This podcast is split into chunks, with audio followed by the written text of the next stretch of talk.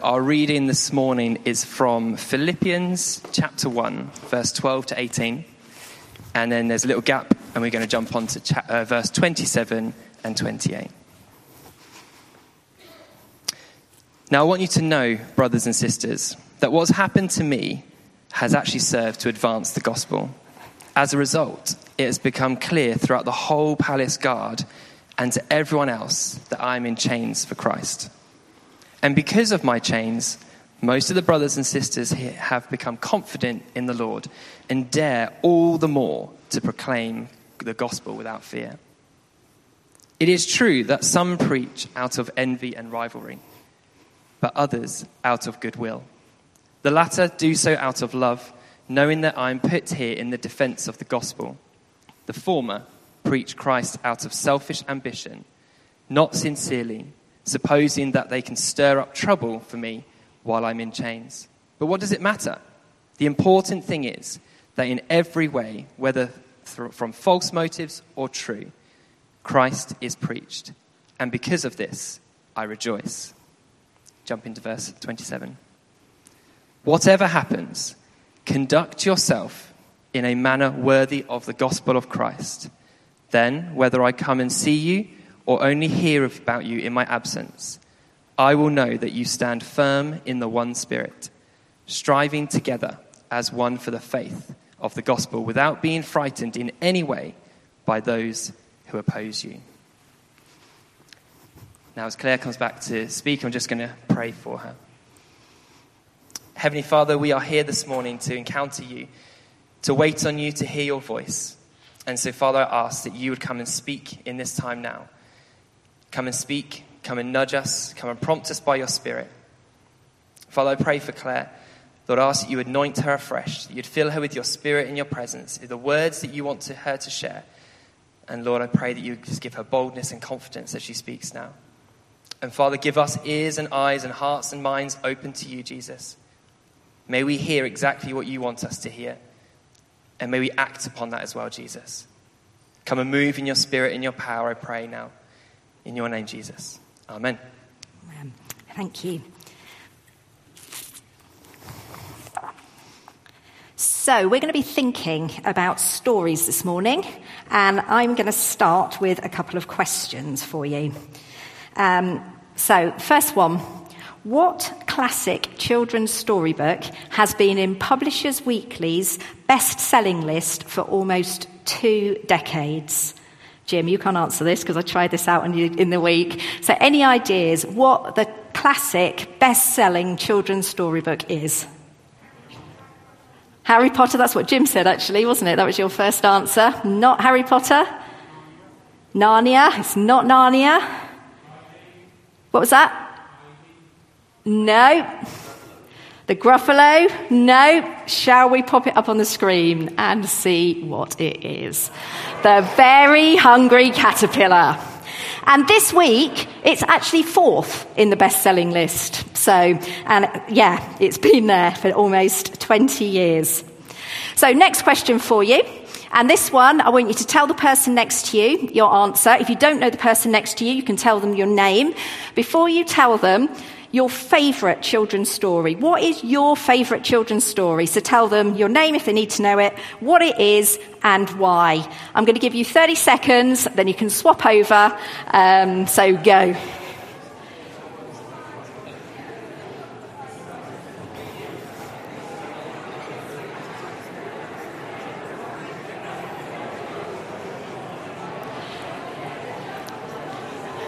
Okay. It's always hard to stop these kind of things, isn't it? Get you chatting and then um, we, we, get you to stop. If you've just met somebody new that you haven't spoken to before, continue your conversation after the service, but chat about more than favourite children's stories. So, my favourite children's story, um, couldn't decide, but actually, I think it's A Little Princess. And I really like A Little Princess because despite going from being really, really rich to being really, really poor overnight while she was at boarding school. Sarah made the best of that situation, and through her resourcefulness, she, she actually turned things into a much better situation. So that's, that's my favourite children's storybook. So stories are really important, aren't they? Stories have been told since right from the very beginning, before people could even read or write. Stories are really important part of our culture today.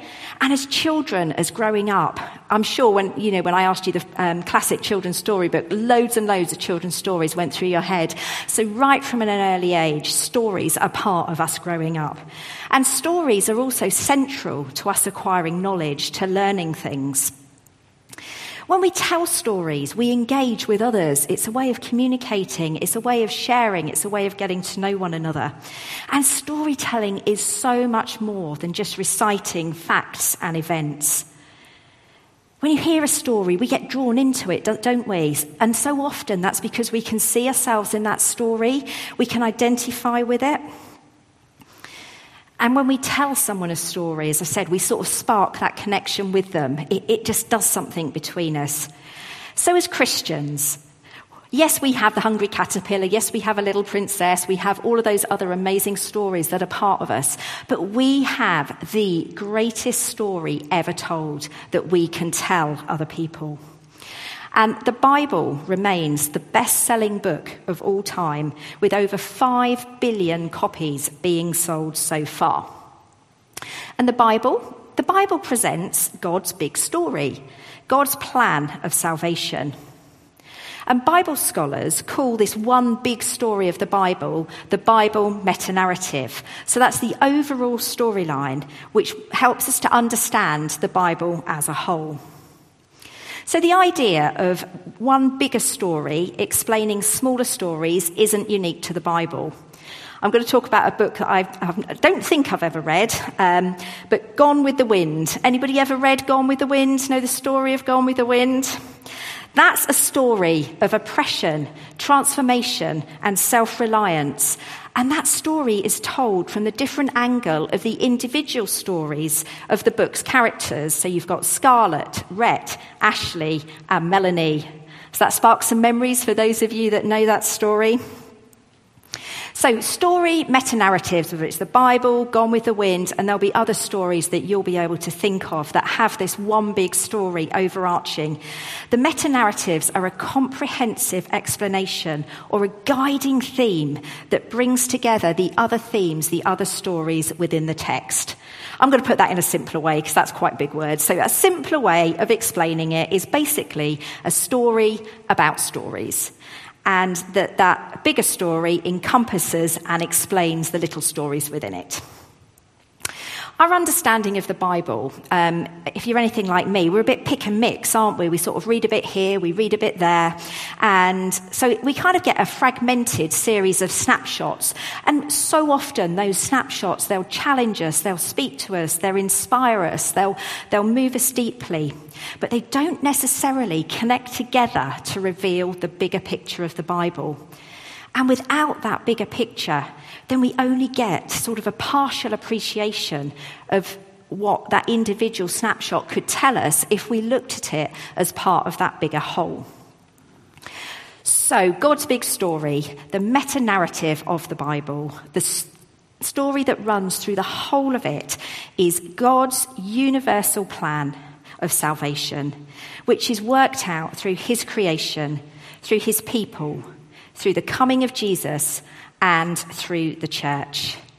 And then there are some themes that run through that. We've got creation, fall, redemption, and restoration, which guide and inform the smaller stories that form that one big story. So, as we know, the Bible starts with the story of creation. Genesis 1, we've got God creating the earth and everything in it. And then moving into Genesis 2, we have God creating man in his own image.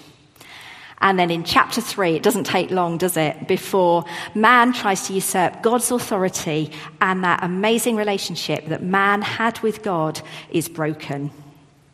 So, straight away in the first three chapters, we've got creation and then fall. And then redemption comes in really quickly as well. The redemption of the fallen people is then introduced um, with, um, through Abraham. And through the rest of Genesis and Exodus, God's plan for redemption starts to take shape through a people chosen by God, through the descendants of Abraham, and through the nation of Israel.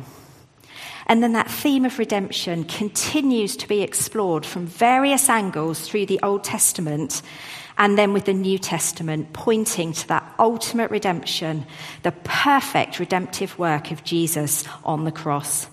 And that's told through the Gospels and then is explored further in the letters. And then in the final chapter of the Bible, in Revelation, we find the restoration of a damaged world with God re establishing that perfect order in the creation of a new heaven and a new earth. It's amazing, isn't it? Just those themes woven into that one big story that forms the Bible. There's a new RE curriculum that's being taught in schools. The Church of England um, have recently developed an RE curriculum called Understanding Christianity. And that basically is based on the big story of the Bible, forming the framework for it. And it has some amazing core concepts that make it up. And they're core concepts which are taught as being um, expressed through the Bible, but also lived out in Christians' lives today. And the core concepts that are being taught in thousands of schools across our country to 4 to 14 year olds are God, creation, fall, the people of God, incarnation, gospel, and salvation, and the kingdom of God. How cool is it that that curriculum is now out in our schools and is teaching the Bible as one big story of God's salvation? So much of the Bible the one big story is told through the stories of human experience. Almost 50% of the Bible is narrative, is stories. And the stories of these individuals run parallel to God's big story.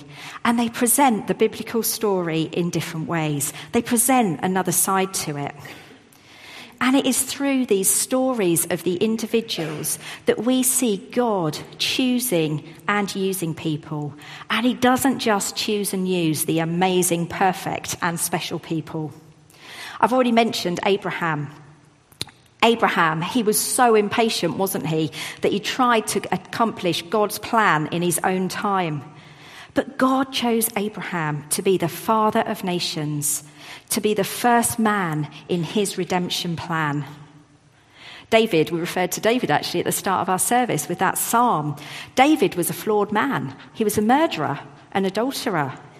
But God, He saw his heart, He knew his heart, and He chose David to be His king. And it was from David's family line that God sent Jesus. A couple of weeks ago at Pentecost, Jim spoke about Peter. Peter was an ex fisherman he was fiercely passionate, he was outspoken and loyal until it came to the crunch point when he denied Jesus, when it really mattered. But God chose Peter. He chose Peter, and empowered with the Holy Spirit, Peter boldly preached the gospel on the day of Pentecost and saw 3,000 people starting to follow Jesus that day. And then the last one, I could go on for ages. The last one is Paul.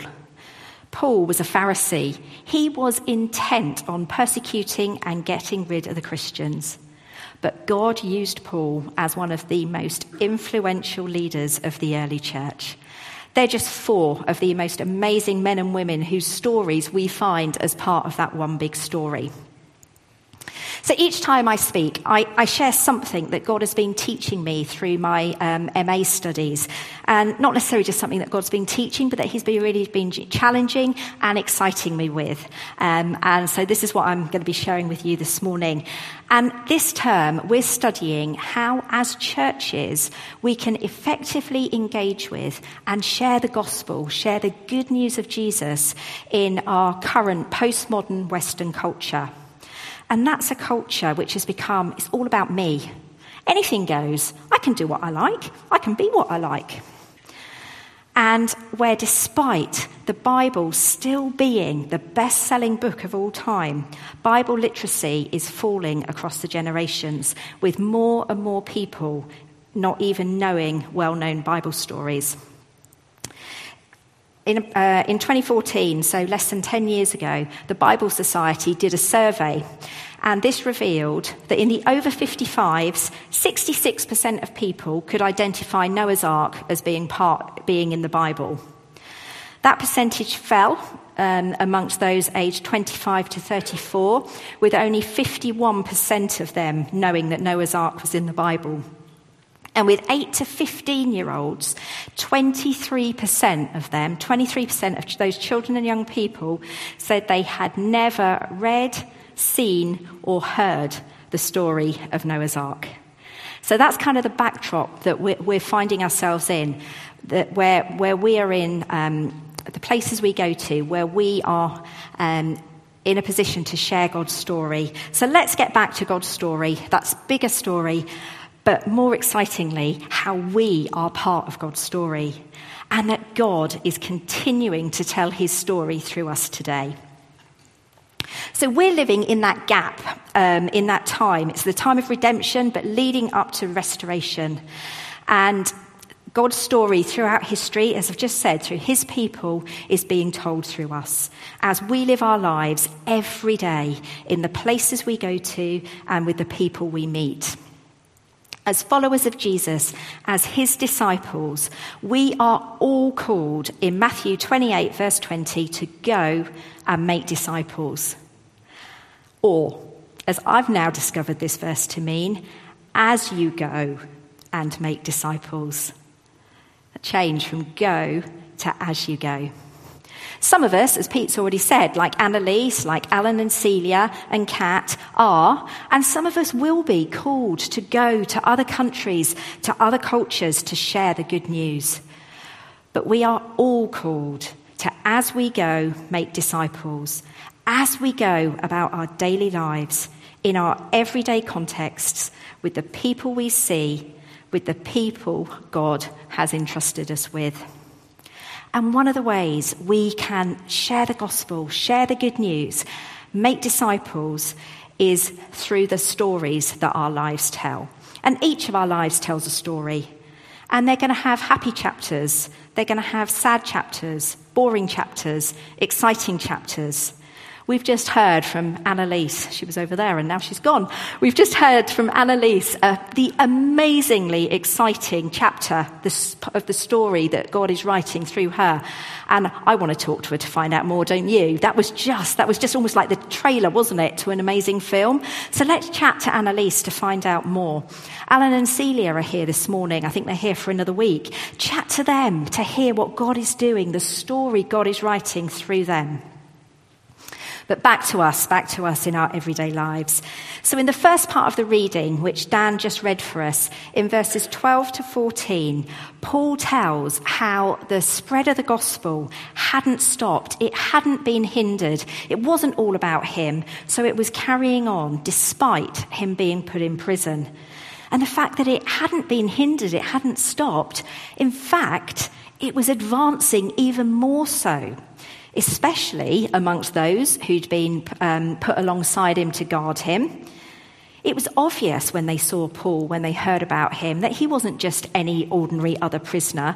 It was obvious that he was a follower of Jesus, that he was different. The story that Paul was telling while he was in jail, in this difficult chapter of his life, in confined circumstances, spoke of the good news about Jesus.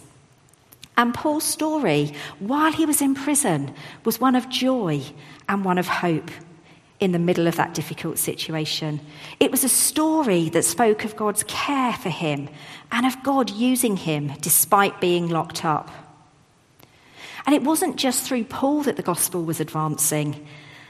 Another unexpected result of Paul's imprisonment was that the other Christians had been encouraged by Paul's example and were being even bolder in sharing the gospel for themselves.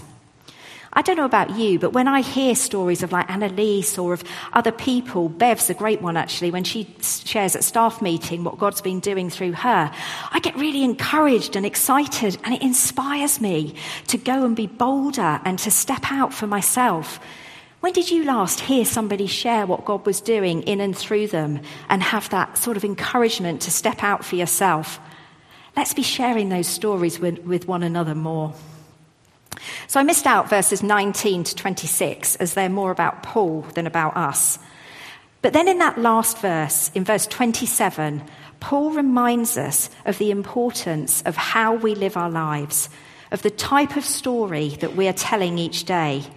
And he reminds us, as he was modeling in prison, of the importance to whatever happens, conduct yourselves in a manner worthy of the gospel of Christ. To whatever happens, conduct yourselves in a manner worthy of the gospel of Christ. That's quite exciting and also challenging at the same time, isn't it?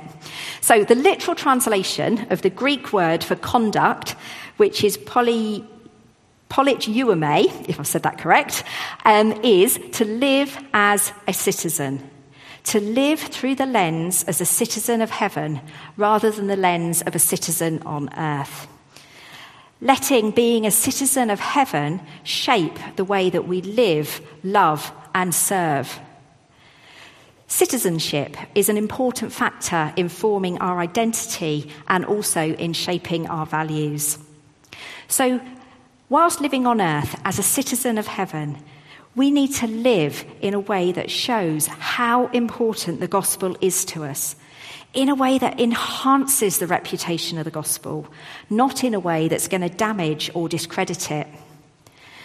So, by living with the confidence that as a child of God, He is with us and for us. By being consistent in the way that we think and speak and act, and in those three ways reflecting Jesus A couple of weeks ago on Pentecost Sunday, Jim used a phrase when he challenged us to give and live the gospel. The gospel is good news. Jesus is good news. It's full of love, joy, life, peace, humility, forgiveness, grace, and hope. So, is the story that God is continuing, his story that God is continuing to tell through our lives, is that the story that we're telling? As we saw earlier, less and less people today are reading the Bible. So there's a great quote that says that we need to be careful how you live. You may be the only Bible some person ever reads. I love that quote. In the pit in our old youth room um, upstairs in the North Building, we had a painting of it. I tried to find it to actually show you this morning, but I couldn't find it. And that was just an amazing reminder whenever I went into the pit, when we had our staff meetings up there, that we may be the only Bible some people ever read. So, what is that story that we're telling? As the church, as followers of Jesus today, this is a phrase that I got from my, um, my lectures, but it's absolutely amazing and challenging and inspiring. As the church, as followers of Jesus today, we are the hermeneutic of the gospel. Basically, what that means is we are the interpretation and expression of the gospel, of the good news of Jesus. We are a living demonstration of that good news. So, in our postmodern culture, reading the Bible or listening to a sermon isn't going to be enough for people anymore. People are only going to accept an authentic demonstration of faith, and we're the ones that they're going to see that through. You can dismiss a historical story. They can dismiss the Bible and say, oh, that happened thousands and thousands of years ago. It's just a teaching, it's just an idea about faith. But it's so much harder to dismiss a personal story to dismiss something that somebody they know and trust and love is, is not only telling, but telling through the way that they lives, live our lives. So, a powerful story, a personal story, is a powerful tool. And people today are going to be so much more open and receptive to those personal stories, to authentic stories told through the way we live our lives. So, as we saw earlier, we don't have to be perfect for God to continue to be writing his story through us. That's good news, isn't it? Because if we had to be perfect, then none of us would stand a chance. But God uses our humanity, He uses our weaknesses, He uses our circumstances, and He takes them and He renews, heals, and transforms. And that forms part of our story too. So, what story are we telling on our everyday mission, whether that's in our homes, schools, colleges, workplaces, healthcare settings, clubs, sports teams, coffee shops, on the golf course, wherever it is we go? What story are we telling? Is it a story of good news? Is it a story that, as the message version of Philippians 1, verse 27 says, is a credit to the message of Christ? Is it an attractive story? Does it make us stand out as being different? Does it make people want to know more, to ask the questions why? Two of my closest running friends thought Christians were really boring and they were really nervous about getting to know me when they found out that I was a Christian. But they've recently told me that I've completely changed how they think about Christians now. And they're now also starting to ask me questions about what being a Christian means to me, about the difference it makes to my life. As much as we'd like it to be so, as followers of Jesus, we aren't guaranteed a simple, trouble free life. We all have the same ups and downs, the same easy times and challenges as everybody else. So, is the story that we're telling consistent? Is it the same story of joy, of hope, of peace in the good times as it is in the bad times? Is what we believe and know to be true reflected in how we live our lives, no matter what is happening? So, are we telling a story that speaks of joy in all circumstances? I was away with St John's School Year Sixes a couple of weeks ago on residential camping in the New Forest, and um, we'd had we'd got some couple of un, a few unsettled children, and myself and Harry, one of the teachers, had been up all night. So when the children got up, we'd been awake for 28 hours. So we, we wanted to be at the front of the breakfast queue because we needed coffee and we needed that cooked breakfast. So we told the children that we'd been up 28 hours, and so we were going to have breakfast first. Didn't think any more of it. And then I'd been doing archery with my group um, as our first activity. And um, at the end, one of the girls in my group, she said, Claire, she said, I've been watching you this morning. She said, when my parents haven't slept, they're really grumpy. You say you've been awake for 28 hours, yet you're still really happy. So just a simple thing. I don't know where that happiness came from because I was, well, I do know because I was absolutely exhausted. But are we showing joy in all circumstances? Are we telling a story that speaks of sacrificial love in which we put others first, others before ourselves? Are we telling a story that speaks of God's care and provision for us, that speaks of answered prayers? And are we telling a story filled with hope? Hope for the future despite the increasing uncertainty of the world around us. God's story, told through the early church, told through Christians throughout the centuries, changed the world and did things that, did things that nobody would ever think is possible. And so the story that God is continuing to write, to tell through us today, has that same power to change the world today. As we go about our everyday mission to make disciples, Let's give and live the gospel in ways that are a credit to it.